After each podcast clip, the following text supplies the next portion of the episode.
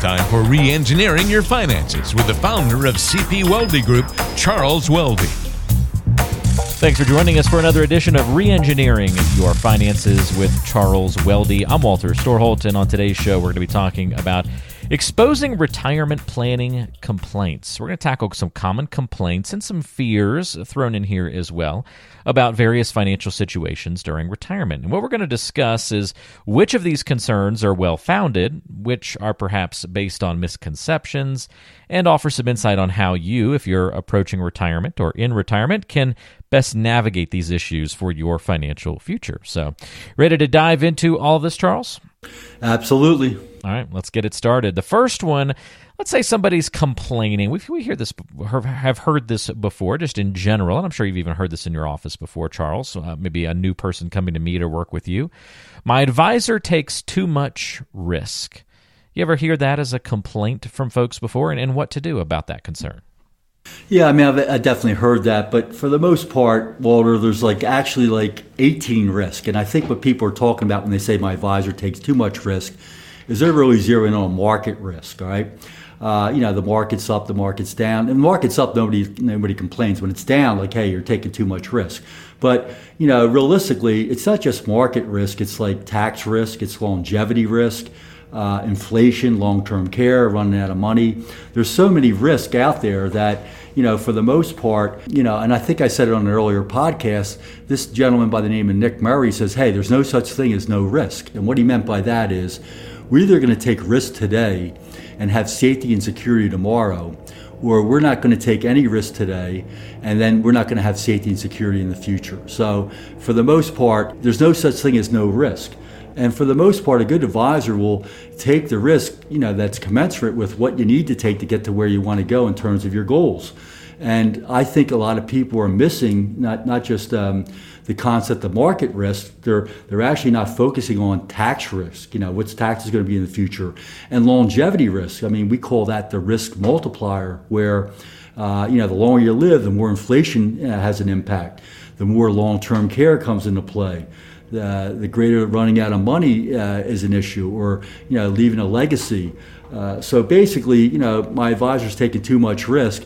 I would just say that you know, life is risky. We're not getting out alive. I like that. That's good. Uh, it's always good to just put these things into proper perspective, and I think that's going to be a common thread through a lot of these complaints. Is that let's make sure that we understand the full context uh, in, in analysis of the complaint to see if it's valid or maybe it's uh, there's misinformation involved, and that can often be the case when we're talking about risk as with this next one, because it becomes a matter of value for many people. Um, some people will just kind of complain. They'll look at their fees in their portfolio and just, just this gut reaction of my fees are too high. What do you typically find when you talk to people about uh, fees, and if especially they're complaining that they, they feel like they're too high? Yeah, I mean, for the most part, we don't get that complaint a lot, but like people are concerned about fees because obviously they have to be disclosed. You know, people have to realize they're getting value for what they're paying. But again, you know, going back to Nick Murray, one of my uh, early mentors, he said, look, you know, they get 99%, we get 1%. That's a pretty good deal. We can't do much better than that. So basically, you know, most planners, you know, that do wealth management, 1% is kind of like the standard fee that people charge, right? Now, you know, realistically, if you have a very large portfolio, the fees are, you know, kind of discounted because uh, for the most part, you know, uh, someone that has like five hundred thousand dollars getting charged one percent. That's what five thousand a year. Somebody might have fifty million. You're not going to charge them like fifty thousand dollars a year unless you're spending like twenty four seven on their account. So I would just say this. You know, for the most part, you know, here at the CP Welde Group, we just say, hey, you know, what what do we have to do for this you know this wealth management client? How many hours a year are we going to spend on this you know this uh, relationship? And for the most part if you ask people like you know right up front hey would you want me to spend at least an hour a month and you know as your financial advisor? And, and nobody will say no to that question. For the most part you're spending 12 hours a year you know and most advisors if they worked on an hourly rate i mean i'm just looking at other professionals 250 to 500 dollars an hour. I would just say like hey if you're paying you know, three grand a year, you know, five grand a year. It's probably in the ballpark based upon the portfolio that you have. But what are you getting for it? And I know, uh, you know, from the, you know, from my perspective, I mean, tax planning is a big part of like what we do. Systematic rebalancing. I mean, people might be in a moderate portfolio where 60% of the money's in stock and 40% might be in fixed income. But if we looked at you know calendar year 2022 when the market kind of went down what 22%. Uh, you know, people were out of whack. And, you know, you know, what we do is like systematically rebalance back to that 60-40 model where, you know, we're actually buying that which went down and selling that which went up, so to speak. And then behavioral coaching, that's probably the most important component of, you know, this argument the fees are, are too high. If I had the wherewithal to talk people, quote, off the ledge when the market's down 30% and they don't convert to cash and takes them 10 years at 3% to get back to where they were, and they just ride it out, I really made my fee tenfold, you know, by protecting them from their emotions. So I would just say when people say the fees are too high, I probably would ask them like compared to what. And for the most part, I just go back to the old adage, hey, if you get 99% and we get one, I think it's a pretty good deal. I don't think we can do much better than that. Case closed. All right, very good. So, common complaints so far, we've talked about risk and fees being too high. This other common complaint I know you've heard, Charles Social Security is not going to be enough to cover my expenses. Yeah, that, that's probably going to be the case, right? Yeah, but I mean, what cave were they living in? You know, I don't know anybody that can right. can live just off of Social Security, no matter what the amount is. So, for the most part, you know, that's really the beauty of you know, getting a plan done is like, hey, you know, what do you think you're going to need per month? Let's just use an example, eight grand. What's coming in Social Security wise? Let's just say four grand. So eight grand is what we need. Four grand is what we're coming in Social Security wise. We got a big income gap of four thousand dollars a month. Hey, let's multiply that by 12 to get an annual deficit of 48 grand. And then depending on your age, and for most people in their mid early 60s, you know, plus, like I, I use a four and a half percent withdrawal rate, and that's just like my personal comfort rate, four and a half percent. So, Walter, if I take $48,000 a year, what their deficit is over and above their Social Security, and I divide it by 0.045, I, I say like, hey, you need one million sixty-seven thousand dollars to retire comfortably and remain comfortably retired. How much do you have? Eight hundred grand. Well, you know, hey, maybe you have to give a part-time job, or you know, I mean, I don't say it like that, but you might have to get a part-time job, or maybe you have to reduce your spending, or a combination of both. Kind of just like the federal government. You know, uh, you know, they either got to raise taxes or lower their spending. I mean, there's no, you know, uh, right or wrong answer. It's just like math and science. I mean anybody that says like you know my social security won't be enough to cover my expenses i just don't know where they're coming from because just about everybody i meet you know with rising inflation and taxes and you know rising food costs and all that good stuff i mean i don't see how anybody can live off a social security paycheck yeah, that's very true. So, legitimate complaint, and then that's uh, kind of what spawns people to go through the whole financial planning process because Social Security is not going to cover everything. You got to have a plan for how you're going to make it through those years and save those additional dollars. So, yes, legitimate concern there, but uh, not necessarily a bad thing, just something we need to understand. Now, some people will have a, a, bad year, maybe in regards to their returns, or it might be a year where they see uh, a good amount of growth in the market, but maybe their account didn't grow as much in the past year or over the tam- same time span that they're evaluating or comparing to. So, if you get the complaint from somebody, hey, my account didn't grow much last year, is that a legit complaint, or is there some misconception or a lack of context here typically? Yeah, well, I mean, I'm not so sure it's a misconception. I mean, people, like I, I'm really into risk-adjusted returns. What do I mean by risk-adjusted returns? Like the clients that we have, they're getting a return based upon the risk they're willing to take. So if I have somebody in a moderate portfolio, 60% stock, 40% fixed income, as opposed to somebody in a growth portfolio, 80% stock, 20% fixed income, I expect that growth account to do better than the moderate account. And pretty much, you know, over time, that does happen. Um, but you know, short term unknowable. Nobody knows what's going to happen any one year. Long term, it's inevitable that if history's any guide, the stocks will outperform the fixed income. So it's really a matter of like, hey, you know, one year doesn't make an investment, you know, uh, portfolio. I mean, look at 2022 we all were down like 22%, you know. And if we panicked and got out and complained and tried to get another type of investment or strategy, we would have lost a 15% gain for the first half of 2023. So again, like um, short-term unknowable, long-term inevitable. Uh, my account didn't grow as much as my neighbors. Well, maybe your neighbor's taking like more risk and you're taking less risk. It really depends on like what your goals are, and um, you know, I, I you know I know that we have to send out quarterly statements every like uh, 90 days. Um, you know, I teach like long-term inevitable, short-term unknowable, but yet every 90 days people get a report card. And I just like try to like bring them back to their financial plan. Hey, the plan says that if we get like a portfolio rate of return of five and a half, six percent over time, we'll do fine. One year you might be down, next year you might be up, but you know, over a period of time, five, six, seven years, what's our average rate of return? Yeah, we're on target.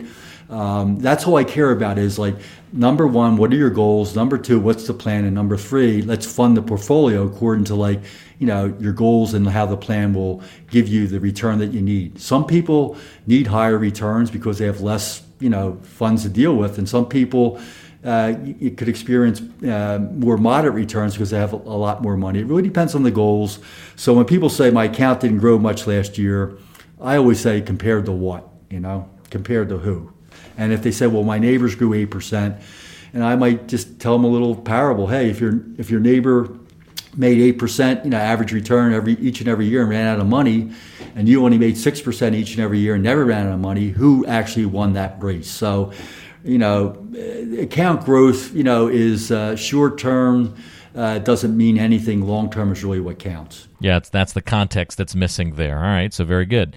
Uh, what if someone says to you, Charles, they come in to meet with you for the first time, and their complaint is, "I don't understand my financial plan." What does that usually tell you? Uh, probably that the advisor talked too much and probably gave him a hundred page financial plan that you know probably 98 pages were irrelevant. I mean, I remember when I first started in this business many years ago. I looked at plans from other, you know, I guess firms, and uh, some of them were so like thick. It was like, wow, they get paid by the pound or what? I mean, this is ridiculous. Um, I, I, think realistically, um, if truth be told, I love the group that I'm affiliated with because, you know, I was introduced about 10, 12 years ago to the concept called the bucket plan. The bucket plan is real simple. Everybody gets it. You know, you have three buckets of money. You have now money, you have soon money, you have later money. Right? And generally speaking, the now money is for emergencies, planned expenses. Hey, I'm not worried about rate of return on that now money. If I need a car, it's there. If I need have an emergency, it's there. If I need a new roof, it's there. Blah blah blah.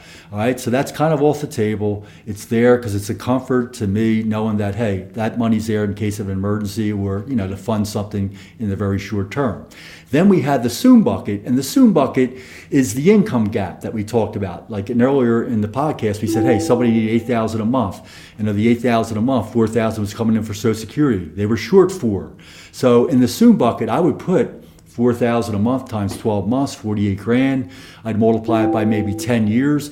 I put like almost a half a million dollars in that soon bucket, knowing that hey, guess what? It's a conservative investment. It's not going to make a lot, but it's not going to lose hardly anything, if anything at all. And that money will be there each and every month so that my client gets that $4,000 for the next 10 plus years. And then by that concept, whatever I have left, I put in the remaining bucket, the, the later bucket, for growth. And generally speaking, that would be a stock account. And yeah, the stock account Walter will go down uh, once every five, six years. It might go down 20, 30%. That's called a bear market. You know, these are inevitable. I mean, if bear markets didn't exist, everybody would have all their money in stock. But the key concept when it's in the later bucket, when it goes down, it's like, hey, wait a minute, you know, I don't have to panic and sell that money. Why? Because I have three, four, five, seven more years worth of income in this soon bucket. And hey, that later bucket that has that stock that just went down 30% is some of that money IRAs that maybe that might be converted to Roth IRAs at a lower tax bill, you know, whatever. I mean, there's opportunity in anything, but the simple plan, the bucket plan, to me, everybody gets it. I mean, I've done close to 100 plans in the last, you know, maybe 10 years. And I would say that everybody that got a plan understood it. Uh, it was very simple, and that's what I like about it. Simple is easy, and once they implement it, you know, they can take their emotions out of their investing and live happily ever after. That's great points across the board, Charles. All right, let's go through one more common complaint here and uh, see if we can expose this one for its true meanings.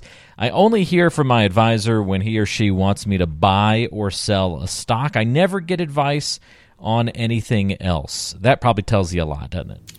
Yeah, I mean, someone like that, that advisor sounds like uh, he or she's in the transaction business as opposed to the planning business. And, uh, you know, I hooked up with a, I guess, a mentor. Uh, his name's Kerry Johnson. And basically, he basically says, hey, Charles, like, if you really want to grow your business, you got to call your ideal clients every 90 days. All right. And I started doing that. I mean, true confession, I wasn't doing that, you know, uh, habitually over the years. And what an impact that has, just calling people up you know, letting them know that you care, that you're available to answer questions if anything came up.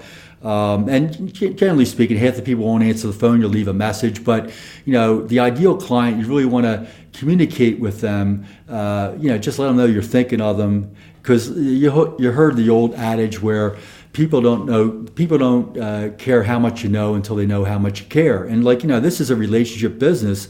And when I first started out, I thought it was all dollars and cents, but it's really like relationships, listening skills, you know, finding out what people's needs are, you know, giving them what they want. You know, you never have to sell anything if you give people what they want. So the ideal client, you call them every 90 days. A good client, at least half a year. Uh, you know, every 180 days. Uh, the communication's the key. So, um, you know, and, again, like I've been an advisor for many years, and I'm learning the power of communication. Whether it's like sending an, an article out that made sense, that you know could positively impact a client, or you know, someone's birthday, hey, a little card, hey, happy birthday, uh, or just a call, hey, you know, yeah, everything looks like we're on plan with your, uh, you know, your financial plan, but just want to give you a call, let you know I'm thinking of you. If anything comes up, give us a give us a holler. This is really critical because in the end, it's relationships. You know, people leave their advisors not because of the rate of return they're getting or poor performance. They leave it because lack of communication and lack of a relationship. All really helpful and great guidance and advice on the show today. So there you have it. Common complaints in the financial retirement planning world and some guidance and things to think about from Charles Welde. If you've got questions about this, want to talk to Charles about your particular financial plan and go down the planning process route a little bit more in depth, you can do that very easily by getting in touch. All you have to do is call or uh, go online. The number to call is 610 388 7705. That'll put you in touch directly with Charles. Or you can go to the website, and that is cpweldegroup.com. And we'll link to that in the description of today's show. Find out more information on the site, listen to past episodes of the podcast. Lots of good stuff there for you as well. Charles, thanks for sharing your expertise and insight with us on today's episode. Really enjoyed it, and we'll look forward to catching up with you next month. Thank you, Walter. Really appreciate it. All right, take care. That's Charles Welde. I'm Walter Storholt. We'll see you next time right back here on Reengineering Your Finances.